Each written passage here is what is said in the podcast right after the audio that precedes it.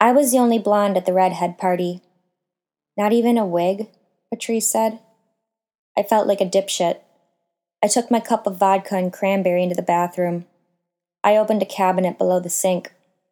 A boxy makeup bag covered in sequins was open. I reached inside and took out a tube of concealer, a pink lipstick, an orange lipstick, a red lipstick, and an eyelash curler. I put everything back except for the orange lipstick. I applied it heavily. I blotted my lips on toilet paper. In middle school, my mom found some toilet paper I'd used to blot my lips in the trash and asked me if I'd been practicing kissing. She didn't know about blotting.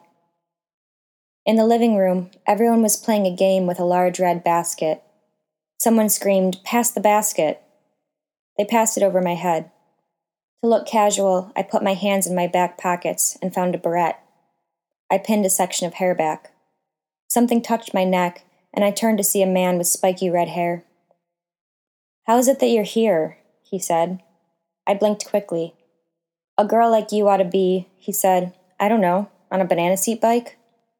I wanted to punch his throat, but instead I smiled as big as I could. He tried to kiss me. I pulled back. "No," I said, making the peace sign. He looked disgusted. The basket made its way outside to the swimming pool. A girl with long red hair and bangs jumped in after it. Everyone pressed against the windows to watch her splash. She lifted the basket and dumped out many dozens of eggs. She cracked one on the lip of the pool and ate it, medium boiled. Someone opened the sliding glass door and everyone spilled outside and ran to the pool. They reached for eggs. I ran and reached too, and when I got an egg, I cracked it against a tree. I held it in the palm of my hand. It felt like a cold little boob. I squeezed it until I crushed it, and yolk stuck to my skin. My lips looked perfect. I know it.